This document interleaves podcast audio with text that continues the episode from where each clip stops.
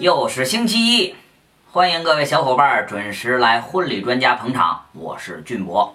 在过去的这一个星期啊，我个人的微信朋友圈和微信挺热闹。为什么呢？因为有小伙伴来发来消息说，俊博，你现在婚礼圈网红，你看看，我还成婚礼圈网红了。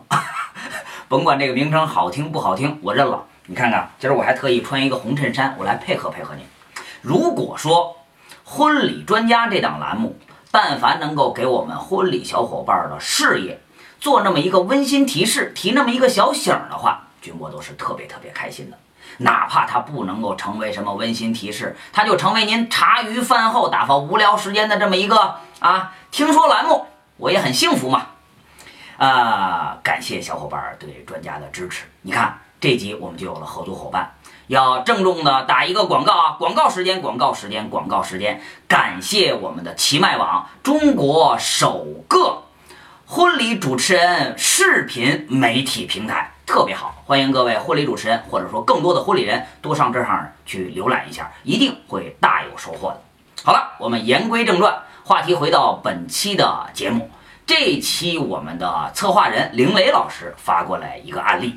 说最近啊，林雷老师正在观看一个呃科学名著，不是说科学名著，应该叫经济学名著，名字叫做《国富论》。《国富论》的作者呢叫做亚当·斯密，这本书可了不得。这本书被誉为现代经济学的奠基之作，而这个亚当·斯密被誉为现代经济学之父啊，这么大的一个名称，那可见这本著作非常了不得。林雷老师在观看这本书的过程当中，发现了这么一个特殊的问题。这本书有这么一个案例，说亚当斯密这个人走进了十八世纪的时候，一个英国的一个缝衣针这么一个制针厂，他发现一个特殊的事儿，说这么一个十几个人小小的工厂，一天竟然能够生产上万根针，这可了不得呀！各位想一想，生产一根针的过程其实是很复杂的。首先，你要生产针，你得有。铁矿石吧，然后你得有挖挖煤，是是生生炉子嘛，你得融化铁水儿，融化铁水完了之后，你得定型，你得拉丝，拉完丝你得抛光，抛完光你得磨尖儿，哎呀，好繁琐，最后才出来这么一根缝衣针。那么这么复杂的一个工序，这么十几个人。为什么一天能够生产上万根呢？亚当·斯密经过总结发现，就是因为一个重要的理论，那就是分工合作。他也总结出来，人类经济学，那人类市场经济的快速发展，正是因为有了分工合作，才有这样一个结果。那么，林雷老师把思想深入的想了一想，转换到我们婚礼圈，我们婚礼圈是不是这样？也是的。也正是因为有了分工合作，才让我们整个婚礼圈能够快速发展到今天。各位说到这儿，我们暂停一下啊，我们把思想回到我们九十年代初那会儿，算是我们中国婚礼刚刚开始起始的这么一个时刻。那会儿对婚礼人的要求才是真正的难上加人呢，因为一个婚礼人他真的是需要是一个全全才。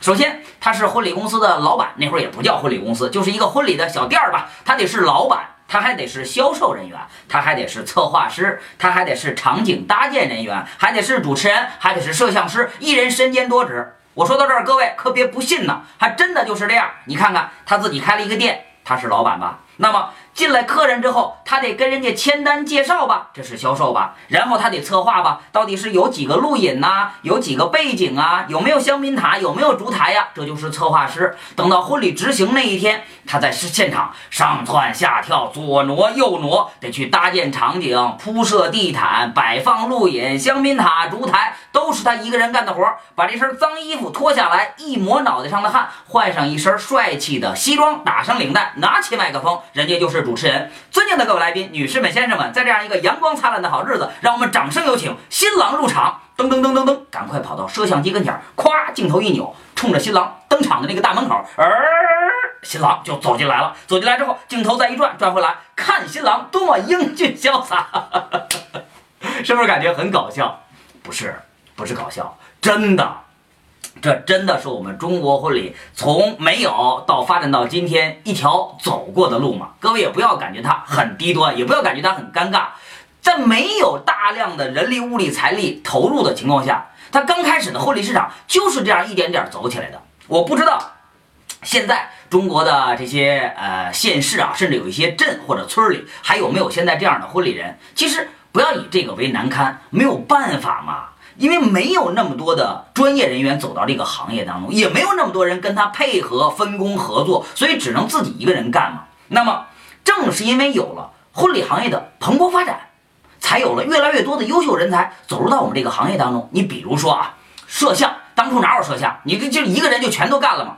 而现在那会儿，他找摄像都找什么人？找电视台的呃摄像师傅，那了不得，得搭人，得搭交情，得给人家烟，得给人家糖，还得给人红包，人家才能把公家的机器拿出来给您录那么一段。哎，还您还得看人家脸色来行事。后来这个行业蓬勃发展，有越来越多的。优秀的影视人才来到了我们婚礼影像行业，也有越来越多的这些影像爱好者，也也纷纷的自掏腰包买了各种各样的设备，也走入到我们这个行业，这样才让我们这个行业摄影摄像人员越来越高端，这个影像的质量也越来越好啊。再比如说，你说主持人，主持人也是，原来哪儿有什么主持人啊，都是单位的什么工会主席呀、团委书记呀这些能说会道的人给张了张了，有请新郎新娘。你看，正是因为这个行业的蓬勃发展。才有了越来越多的主持人也走入到这个行业当中，比如说军博就是这个其中的一个嘛。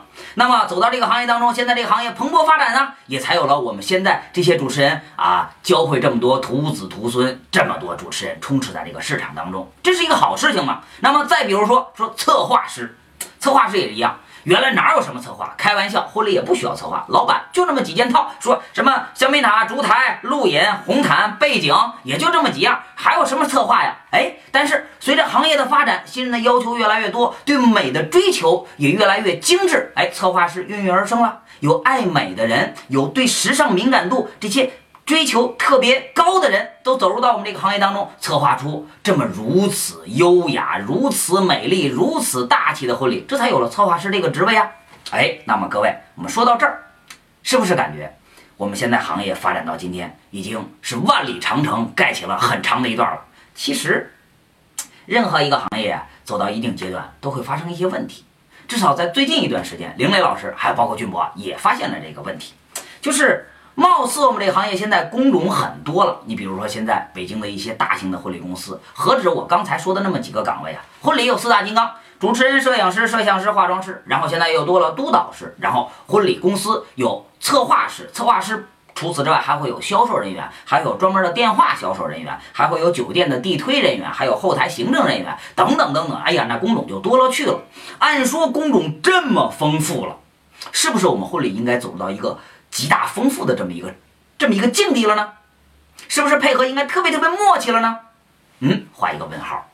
貌似现在好像有很多不尽如人意的地方也在这个市场当中。我们举个例子，不针对某一个人啊，比如说我们摄像师这个行业，摄像师。刚开始我不是说了吗？那会儿就是电视台的工作人员扛着公家的机器，然后出来给新人录一段，你还得看他脸色。那会儿的录像形式也非常单一啊，录像的机器也是，就是什么 M D 九千呐，M D 一万，录像的形式都是从接亲的那个车头花开始录，这镜头放一个特写，这么一个大的车头花，慢慢慢慢慢慢拉远喽，哎，然后是录到整个车身，然后你看一个傻小伙拿着一大束车捧花，啪一开门，这就是新郎，呵，我去接老婆喽，哎，进门。然后接下来就开始走车队，这一个录像的时间总共是七十分钟。为什么呢？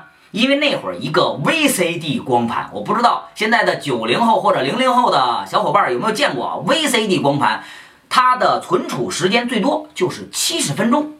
那么。这七十分钟里面都是什么呢？其中走车队就得三十分钟，剩下的才是什么敬烟、敬酒、敬茶呀。那会儿也没个什么乱七八糟的仪式之类的，就是新郎新娘挤门啊，然后亲朋好友开玩笑啊，无非点烟敬酒，就是这些形式嘛。那么就是这么一个摄像，就要车队的摄像就要占到三十分钟。你看现在，如果要再采用这种方式，再用您那个什么 M D 九千呐、M D 一万呐这些老的设备，我估计。这个摄像师早已经被市场淘汰的一干二净。现在的设备都是什么？什么五 D Two、五 D 三，甚至甚至说个不好听的，五 T Two，很有可能都已经现在是市场当中不算很高端的产品了。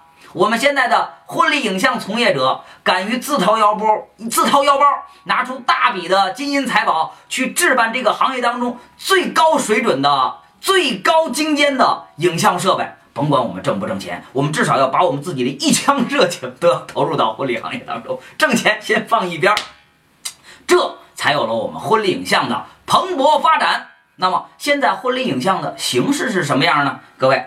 大概见到的会不会是这样一个场景啊？每个婚礼都会出一个完整的流程版，然后再出一个精华的剪辑版，而恰恰是这个精华的剪辑版是如此的精彩。它一般的架构是这样的：首先是一个有如大电影般的镜头推过来，露出来两个那样精致的指环对戒，镜头一转，一双如此精致的婚鞋挂在某个地方，然后又是一个在。呃，酒店房间里面一套特别漂亮的婚纱，被阳光从背后照射进来，一个剪影的形状。紧接着镜头一转，就是新娘化妆时候那样如此优雅的镜头。再镜头一转，新郎开始穿西装、打领带，和自己的一群兄弟来开始挤门儿、挤这个接亲。然后呃，伴郎伴娘男年轻男女特别热闹，哎呀，如此的欢乐氛围。镜头一转。就要过渡到我们婚礼现场，新郎新娘两个人深情的告白：“你爱我，我爱他。”不不不啊，你爱我，我爱你，怎么能是你爱我，我爱他？这不就麻烦了吗？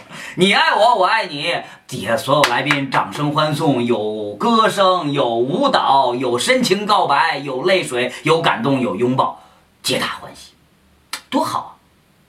但是说到这儿啊，难道我们各位就没发现？这段婚礼影像当中缺点什么呢？各位，我们把镜头牵扯到我们的影视剧制作，还有我们的电视剧制作这两个行业，现在发展的都是如日中天嘛，都应该是非常非常成熟了。在这两个行业，电影、电视剧开头和结尾有一个最重要的事情是什么？哎，就是介绍嘛。这个开头一定到最关键那个节点会写出。导演某某某作品，那么在结尾也会不惜工本、大画幅的去写出这个电视剧或者电影当中所有参与了演绎制作的每一个人的姓名，这就是把功劳表都排到这里面了。甭说活着的，哪怕死了的，他都画一个框框要写出来这部巨著到底是怎么来的。但是我们现在婚礼的影像有这个吗？可能各位伙伴看到这儿就该说了啊，说俊博你这人怎么强词夺理呀？婚礼是给新人看的，这又不是商业的影视巨著，那哪需要那么多名单啊？但是我们在这儿提出一个特殊的思考：难道不是商业巨著就要抹杀掉为这场婚礼付出所有辛勤劳动的每一个人的名字吗？那么说到这儿，为什么很多影像当中会自己爆出？只有影像团队的 logo 和标志或者联系方式，而这场婚礼的主持人可怜到一个镜头都没有，策划师连一个名字都没有，婚礼公司连一个标志都没有，这场婚礼到底是怎么来的呢？难道只是摄像团队一个人搞定的吗？哇哦，哇哦，说到这儿，是不是得罪人了？没关系，我们今天通过现象，我们看一下本质。一场婚礼的成功，离不开婚礼的销售人员、婚礼策划师在前期如此辛苦的沟通、交流、协作、策划，离不开主持人、摄影师、摄像师、灯光师、音响师、场布搭建人员在现场的努力。更离不开我们影像团队在漫长的后期的精心编辑和制作。那么，这每一个人都为这个婚礼发了光、发了热。正是因为有了每一个人的努力，才有了如此完美的答卷。这当中哪怕有一个环节掉链子，婚礼都不会那样的精彩和完美。那。我们的影像团队是不是应该少一些自我，少一些套路，多一些真诚和关爱、友爱，来关心我们自己人一下呢？比如说，关于婚礼影像套路的问题，刚才咱们军博讲过啊。就是说，原来的套路录车头花，录车队走路，然后录敬酒、敬烟、敬茶。现在貌似走了这么一个 MV 的一个格式，一上来就是开始录戒指、录鞋，然后新郎挤门，然后找鞋，然后穿鞋，还要亲脚一下。哎呦，有时候我就纳闷，为什么非得有亲新娘脚丫子那一下？万一这新娘要是有香港脚，可怎么办？哎呀，摄影团队，你当初是怎么学的这个套路？现在就要怎么去一个一个的去复制下去呢？谁规定非要去亲新娘脚一下呢？就不能多一点创新吗？就不能够在整个婚礼 MV 的编辑制作当中露出我们现场场景搭建人员辛苦的那个片段的身影，露出策划师那一个灿烂的微笑，露出我们所有婚礼小伙伴共同为这个婚礼努力的那样一丁点片段吗？如果要是在恰如其分、恰到好处的这样一个影像。融入到这个花絮当中，是不是婚礼影像的套路又可以更新了一下呢？是不是又给这个婚礼影像带来了一股新的风潮呢？具体是否会有这个答案，我不清楚。但是我至少知道，知道不会按照那个如此，呃，套路再继续走下去。婚礼影像也需要有创新吗？咱们再说的走心一点，攻心一点，诛心一点。如果。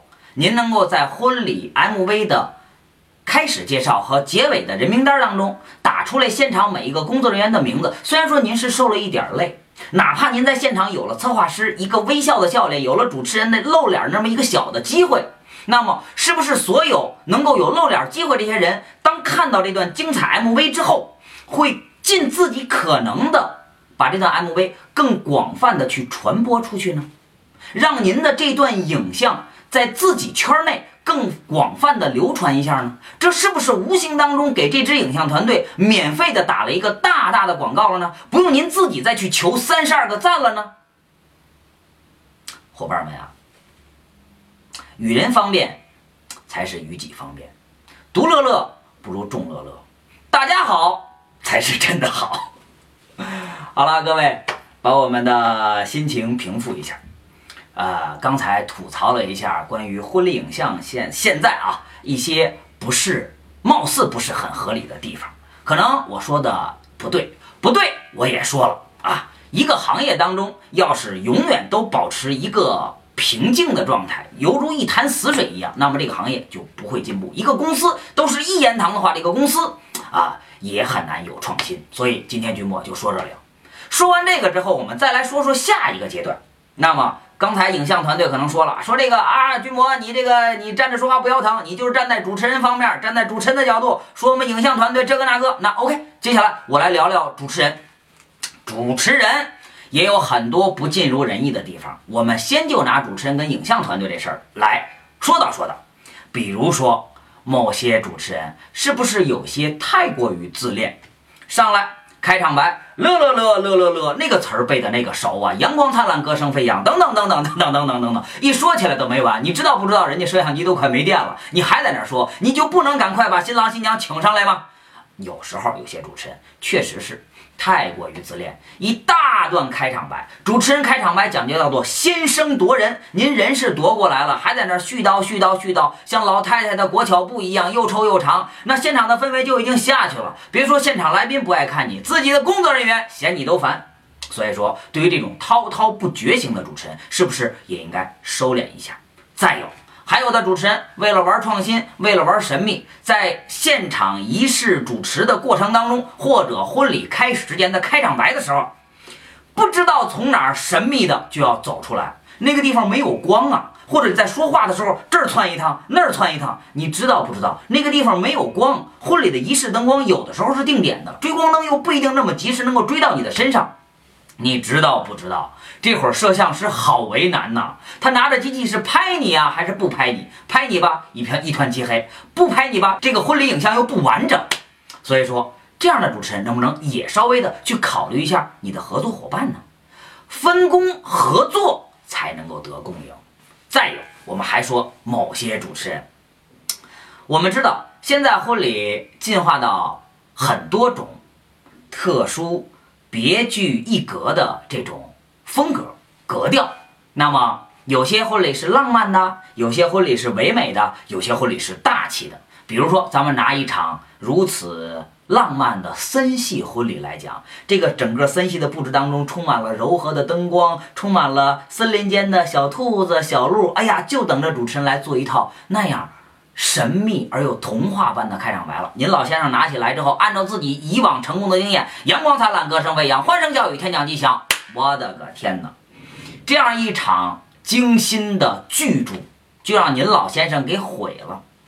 我们不得不承认啊。有些主持人不会与时俱进，拿着自己以前成功的经验，坐在这个经验上吃老本，不能够与时俱进，仗着自己是老资格、老心态，赢得了策划师的信任，而真的来到现场当中，让策划师情何以堪？在给新人介绍这个主持人老师的时候，人家把你吹的是乌绕乌绕的。结果婚礼执行的时候，您把人家摔的是吧唧吧唧的。人家策划的如此浪漫的，您给说成了喜庆的；人家策划的是大气的，您给说成了浪漫的；人家策划的是喜庆的，您给说成了煽情的。驴唇不对马嘴。那么，请问这位主持人老师，您是不是也应该更改一下了？在这儿啊，其实我也不想得罪人，我这个也不是特指某一位主持人。就是说，一定这个行业当中会有这种现象发生。那么，如果我们能够看到今天婚礼专家这段影像，那么是否这些主持人要稍微的扪心自问一下，能否再改观一下？能够能否让我们婚礼的配合更默契一些呢？同样，也要对我们的主持人说一句，能不能少一些套路，多一些关怀？在前些日子。曾经看了一段婚礼视频，是我们天津某位主持人做的一段仪式。在结尾，我认为他有这样一个环节，就特别特别有爱。在婚礼结尾的时候，他把婚礼现场几乎所有的工作人员都请上了舞台。这会儿，新郎新娘已经非常完美的退场了。当所有工工作人员来到舞台上之后，他非常深情地对在场所有来宾介绍：“朋友们，今天在这里，我们共同见证了一场如此有爱的婚礼。”在我身后，就是我们今天本场婚礼的幕后工作人员，正是他们每一个人辛苦的付出，才有了如此优雅的展现。也正是因为有了在场所有来宾如此的配合，您真诚的掌声与微笑，才有了今天这样浪漫的氛围。在这里，我们深深的为在场所有朋友鞠上一躬，感谢您为我们送上的掌声，感谢您为我们付出的这份劳动。送上的一份微笑，您辛苦了！夸一鞠躬，哇！当时底下所有来宾哇，掌声就响起来了。朋友们，你们知道这是什么吗？伙伴们，这是让所有来宾知道了，今天婚礼不是由主持人一个人完成的，而是由有辛苦的策划师，有我们的灯光师，有我们的影像团队，也让所有来宾明白了本场婚礼这个价值，绝不仅仅是今天如此漂亮的。场景布置，更多的还有每一个人辛苦的付出，这也提升了婚礼的附加值和价值的体现呢。所以我认为这位主持人做的是真好，值得为这位主持人去点赞。那么，观看本期专家的主持人小伙伴，我们能不能也要这样去做呢？可能有些主持人，可能有些婚礼公司会说：“哎呀，军博，你这个说法太赤裸了，太商业化了，太没有道德了。你怎么能够在别人的婚礼当中这样赤裸裸的做广告呢？”我想说，婚礼是艺术，但是婚礼公司的经营就是商业行为。为了能够让更好的艺术去服务更多的准新人，就应该让婚礼公司在商业运作当中更好的适应这个市场，让婚礼公司的品牌被更多的准新人知道，让主持人、让摄影师、让摄像师、让策划师这个团体更好的吃上饭才 OK。没错，艺术是美的。它不应该掺杂任何瑕疵的一些商业行为，但是如果没有商业行为，是谁把艺术推向了大众呢？君不见这些年婚礼公司入世离世，君不见这些年婚礼策划师入职离职是多么的频繁啊！那么，为了能够让我们的婚礼艺术服务更多的准新人，请您好好的活下去好吗？如果说刚才我所说的那种宣传算广告是错误的话，我宁愿一错再错。好啦，今天的吐槽就暂时告一段落。在本期婚礼专家的结尾，君波在这里想跟在场所有的小伙伴一起来分享一个故事。这个故事有一些特殊的寓意，我说说您听听。说有这么一个小乞丐，哎呀，天天感叹自己如此命运跌宕起伏，为什么总生活在贫苦线上？每天如此努力的去乞讨，得来这点米想存一下，好到过年的时候能够大吃一顿，但是老是发现这个米就存不下。终于有一天。他在晚上临睡的时候，就悄悄躲在一个角落里面，就观察观察到底我这个米是怎么没的呢？突然间发现，哎，有一只硕大的老鼠在偷偷偷他的大米。然后他就逮住老鼠说：“你说你为什么要偷我的米？我已经穷成这个样子了，你不去偷那些富人家的，你欺负我这么一个小乞丐干什么啊？你能给我一个理由吗？难道我的命运就如此的这样了吗？如此贫困了吗？”这个老鼠说：“哎呀，那个我也不知道。你不如去西天去问一问佛祖啊。”后来这个小乞丐就想：“嗯，不如真的这样。难道我的命运就只能如此凄苦了吗？我去问一问佛祖。”然后就开始跋山涉水去奔向西天，准备去找佛祖问一问，为什么自己就只能享受这样如此贫苦的人生呢？走啊走啊走啊走啊走！哎，突然间有一天夜色将晚，马上就要天要黑了，然后。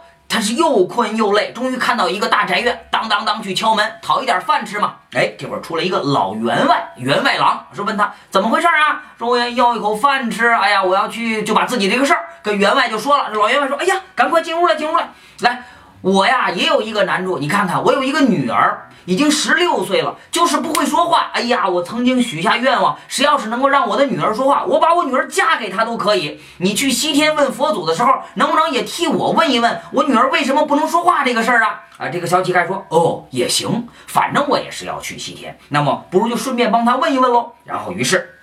这个老员外就给了他一些米和粮，然后呢也给了他一银子盘缠，让他继续上路了。这个小乞丐继续走啊走啊走，哎，终于有一天走到了一个山间，看到了一座小庙，然后他想进去讨一口水喝。当当当，一一拍庙门，进去了。有一个白眉毛的老和尚，杵了一根大大的拐杖，然后在这里说什么事儿啊？这个小乞丐就把自己的一路经历如此如此如此讲给这个老和尚。这个老和尚说：“哎呀，小乞丐呀。”说我已经这个念佛求经五百年了，按说我早就应该得道升仙才对呢，为什么我现在还是一个和尚呢？你能不能帮佛祖也问一问，我为什么还是如此这样呢？这个小和尚讲没问题，那就继续，我也帮你问一问吧。继续走走走走，哎呀，走了好久，眼看就要快到西天了，突然间有一条大河。横在了这个河面上，这个小小乞丐就过不去了嘛。他走的好辛苦，坐在河边就呜呜呜就哭起来了。哎呀，我怎么才能够到西天？怎么才能见到佛祖呢？这个大河挡着我了，也没有船，我过不去，怎么办呀？哎，正说着呢。这个大河咕噜咕噜咕噜咕噜开始冒泡，就上来一个老乌龟，好大好大一个老乌龟，说这个小乞丐什么事儿啊？他说我要去西天问佛祖怎么怎么着怎么着。这个老乌龟说说这么的吧，我我载着你过河，但是有一个要求，你得帮我问问佛祖。你说我已经修炼了上千年，按说早就应该成龙了，但是为什么到现在还是一个老乌龟呢？这个小乞丐说好吧，没问题。点点点点点过了河了，然后就开始寻找了佛祖，找啊找啊找了好久，还是没有找到。终于有一天，走累了，也饿了，还哭累了，躺那儿就睡着了。在梦境当中，突然间佛祖来了。佛祖说：“小乞丐，你心很诚，终于找到了我。我只能回答你三个问题。那么你有什么问题问吧。”然后这小乞丐一算呢，哎，不对呀，只能问三个问题。我自己的命运是一个问题，然后呢，这个员外郎家这个女不会说话的女儿是一个问题，老和尚是一个问题，然后这个老乌龟又是一个问题，那么这么几个问题就四个了。哎呀，我到底应该问哪个呢？小乞丐一想，哎呀，反正我也自己一个人过了这么多年了，无所谓了，我替他们三个问一问吧。于是就把老员外，还有然后这个和尚，还有乌龟这几个问题都问了。佛祖就说了。说这个老乌龟之所以还没有化作龙，是因为它的龟壳里面有二十四颗价值连城的夜明珠。这个老乌龟舍不得它这个龟壳，所以才不能够化作龙。你回去告诉他吧。小乞丐说：“哎，说这个和尚呢，说这个和尚啊，已经念佛求经好多年，他手里拿那根大大的拐杖，那是一个宝物啊，戳地就能够生出一个泉眼来。他正是因为舍不得这个这个禅杖，这个这个这个大大拐杖，所以他才不能够成仙。你让他舍弃，他就能够成仙了。我说那那个那个员外郎那个女儿呢？佛祖微微一笑，说不要着急。这个女儿如果见到她能够嫁给的那个男人，自然而然就会说话了。小乞丐，你的问题问完了吗？小乞丐还没有来得及说话，唰，佛祖就已经走了。小乞丐哗一下子醒了，哎，精神大振，往回走吧。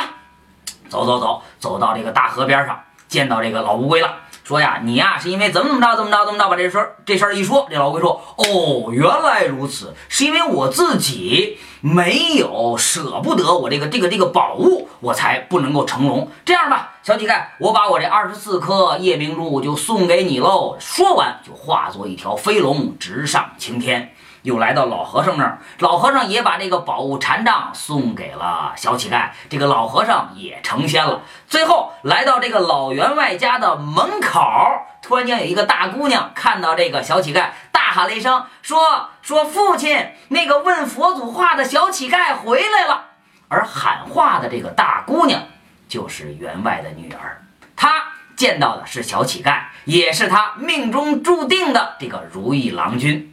故事就这样如此圆满的结束了。那从这个童话或者说寓言故事当中，我们能够得到什么呢？得到的一个结果，得到的一个思考就是，有时候成就别人就是成就自己。就像刚才在前面所说的，“独乐乐不如众乐乐”，大家好才是真的好。好了，感谢各位小伙伴收看本集的婚礼专家。那么在结尾呢？啊，我们的这个屏幕上也打着俊博的手机号、微信号，都是这一个号啊。也欢迎各位婚礼小伙伴能够加俊博为好友，我们一起来探讨婚礼的问题，一起来搬砖，让婚礼事业这座大厦如此的金碧辉煌。感谢您收看本集的婚礼专家，我是俊博，我们下集再见。